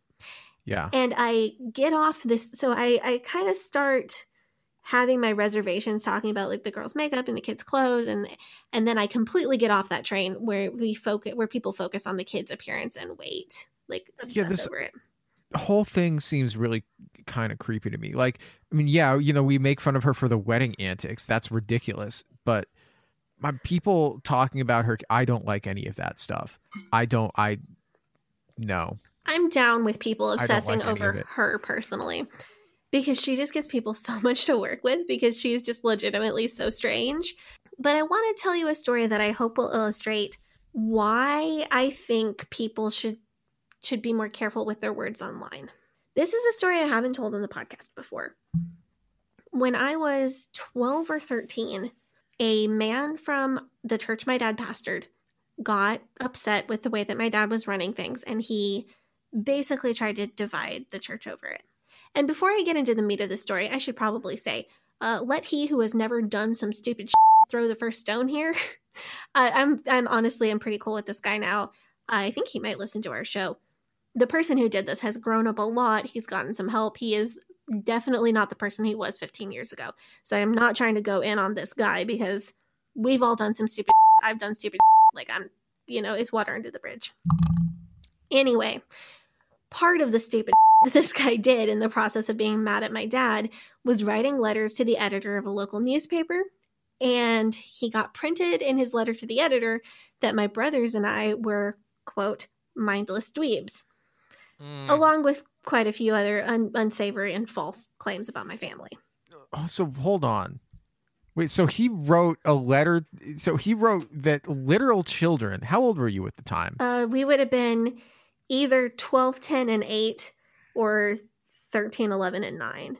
so literally like children, middle schoolers, elementary school. He wrote that literal children were mindless dweebs in a letter to the editor, and it got printed in a real newspaper. Uh, I, I don't know. It's like a small Midwest, small town newspaper. I'm trying. I have uh, serious questions about this paper's journalistic standards. I've been trying to get a copy of the paper. Uh, I, I I put out some feelers. I haven't gotten it yet, but I'll let you know if I get it. I thought that, I mean, Midwesterners are supposed to be polite, though, aren't they? I'm I'm not sure how to explain this one. You know how um bless your heart can be a nice thing or it can be a mean thing to say depending on the context. Sure. It's like that. Midwesterners will fall over themselves bump like apologizing if they bump into you, but there's like a mean gossipy side. Mm. But back to the Rodriguez kids. They are just torn to pieces in certain places on the internet. And I'm not completely opposed to some of these posts that say that they look unhealthy or they look malnourished because that's a, a legitimate issue that I that I wish someone with training and qualifications would look into. Yeah, but like that could just be like, of course we're malnourished, we're poor. Or it could just be There's some kids are 13 just of us, we're poor. well, some kids are just naturally thin. Leave us alone. some children Like- are just naturally did they just they have a very fast metabolism. That 13 kids, you're going to be broke. How are you like right. They of course you're like feeding them is going to be difficult. well, I, I would love for somebody with you know qualifications and resources to check into that and get the kids on on assistance if necessary. That yeah, give them sure, some snap, man. Sure, yeah, Get you food. Yeah. But these kids are being told that the outside world is this mean and scary place where nobody cares about you, that the IFB and the church is the only safe place. It's the only place where you can be protected from the big, mean, scary outside world. How do you think these kids would feel if maybe in a few years, as a teenager or a young adult, they got internet access and they were thinking about getting out and making their own life out here in the real world, and they found out that they are basically a celebrity on some corners of the internet. What if they read the things that we say about them online? Is that gonna make them want to get out of the group that they're in, or do you think that that's just gonna drive them right back to where they feel safe? Yeah, like these people love me, those people hate me. That's an easy Who choice, gonna- right? Yeah. Right? I I think that Jill is an adult and she has the ability to not be completely self-obsessed and self-righteous and we can and probably should make fun of her all day. She's ridiculous. It's fun to make fun of her. She has put herself out very publicly. I don't see any reason not to. I think we should take a huge step back on the way we talk about her minor children. I don't think it's unlikely that she does force or influence her children to her girls to do their eyebrows in a particular out of style way. but the fact that That's so she catty, the fact that she made them do it doesn't mitigate the emotional impact of what will happen when the child grows up and sees hundreds of strangers obsessing over her eyebrows. No, that's got to be horrible. Yeah, like this is really going to be bad if one of her kids ever gets out. So, I have an offer. This has been a, this has been a lot, but I have an mm-hmm. offer to make. If you enjoy making fun of fundy children, let's get all of us who were raised fundy, all of us who were down with it, let's post pictures of ourselves as children and just let the snark community go wild. I'm 100% down for this. I will provide you some old pictures of myself. You can make fun of old old pictures of me as much as you want. Uh, I'll just post like uh, you know anything, but but let's try to not comment about my weight because you know I have issues about that. But make fun of my hair, make fun of my fashion. My hair was awful in my fundy high school years. I had I tried to wear a bump it for a while. It was it was terrible. Uh, I have tons of pictures of myself in a denim skirt and Birkenstocks. Y'all go wild. Um, so if you know if if people if you really want to make fun of fundy kids, I got a lot of pictures of me in like you know little fluffy dresses with like huge collars on them. Eh, oh, that's cute. I got yeah, but like if if you want to make fun of a fundy child, just just make fun of my pictures. Let's take a step back on the Rodriguez kids because you know I've been able to get out and I can laugh about it now, but I don't want to jeopardize their ability to maybe make it out one day over this. This isn't worth jeopardizing maybe the potential of them having a better life one day. Jill does enough. Like, let's make fun of the people who deserve it. I don't. I think that was very well put. How do you feel about the reality show on TLC though? I honestly want a sitcom, and this is not original to me. Someone on Reddit pitched the idea of a Jill sitcom with Kristen Wiig playing her, and I love that so much because I, I Yeah, love Kristen m- Wiig. As much as I love the casting choice and J Rod reminds me of Hazel from 30 Rock, I'm still leaning towards reality TV. I respect your opinion, but I'm not into this woman who clearly hates all other women and all trans people getting a platform. Unless possibly the reality TV crew could convince her that it's going to be a complimentary show about her and then it actually turns out to be an expose. Like, I could get onto that. Well, that's the thing. Now that Counting On has been canceled, uh, they need that sweet, sweet, fundy content. You know, I think J Rod is a relatively safe bet for them because nobody who will watch the show will also accuse them of glorifying a repressive lifestyle or supporting abusers Yeah. because like there's no way to make her look not nuts. yeah. I don't know. I, I don't I don't know. I just um I just I felt like we needed to cover her because she gets talked about so much and I hope that if nothing else I was able to maybe provide a little context for uh Yeah, leave them kids alone, man. social climate Leave them kids alone. Yeah, but I, I I really think that um I think that that we need to to really give ourselves a, a good hard look in the face and figure out what we're what we're going to do to reduce the potential future harm to And i- current any, harm. any yeah in any of those children if they decide to get out because isn't that what we all want like isn't that what we want Yeah. is what we want to make fun of these people forever or is what we want for the ones who are salvageable to be And salvaged everybody's salvageable. Anyway, nah. uh, I think that's that's enough of that for today. Uh, Sadie, uh, oh, you can follow the Leaving Eden podcast on Facebook, Instagram at Leaving Eden podcast, on Twitter at Leaving Eden Pod. You can join our Patreon for extended and uncensored video content. You can uh, uh, join our Facebook group, facebook.com slash groups slash Eden Exodus. Join our subreddit, reddit.com slash r slash Eden Exodus. Sadie, do you want to plug your social media? Yeah, you can follow me on Instagram at Sadie Carpenter Music or on Twitter at Hell Sadie, uh, where I actually tweeted some podcast related stuff this week and not just Bachelor content. You're welcome. Oh, right, and you can follow me on TikTok at Sadie Carpenter One. And you can follow me on Facebook, Instagram, Twitter, and Clubhouse at G A V R I E L H A C O H E N. And on the web at npr.org. No. Um, you guys have a nice day. We'll talk to you later. Bye bye.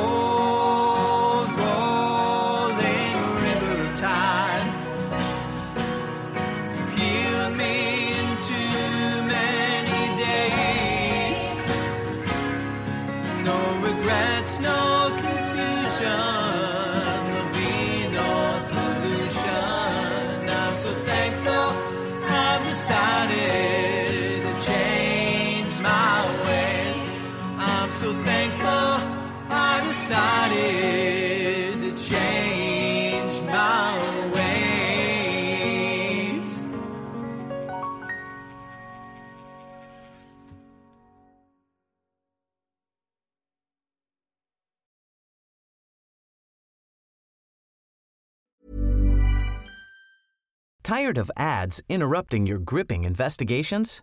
Good news. Ad-free listening is available on Amazon Music for all the music plus top podcasts included with your Prime membership. Ads shouldn't be the scariest thing about true crime. Start listening by downloading the Amazon Music app for free or go to amazon.com slash true crime ad free. That's amazon.com slash true crime ad free to catch up on the latest episodes without the ads. Hi, I'm Daniel, founder of Pretty Litter. Did you know cats tend to hide symptoms of sickness and pain? I learned this the hard way after losing my cat, Gingy. So I created Pretty Litter, a health monitoring litter that helps detect early signs of illness by changing colors, saving you money and potentially your cat's life. Pretty Litter is veterinarian developed, and it's the easiest way to keep tabs on your fur baby's health right at home. Go to prettylitter.com and use code ACAST for 20% off your first order and a free cat toy. Terms and conditions apply. See site for details. Imagine the softest sheets you've ever felt. Now imagine them getting even softer over time. That's what you'll feel with Boll and Branch's organic cotton sheets. In a recent customer survey, 96% replied that Boll and Branch sheets get softer with every wash. Start getting your best night's sleep in these sheets that get softer and softer for years to come. Try their sheets with a 30-night guarantee. Plus, get 15% off your first order at bollandbranch.com. Code BUTTERY. Exclusions apply. See site for details.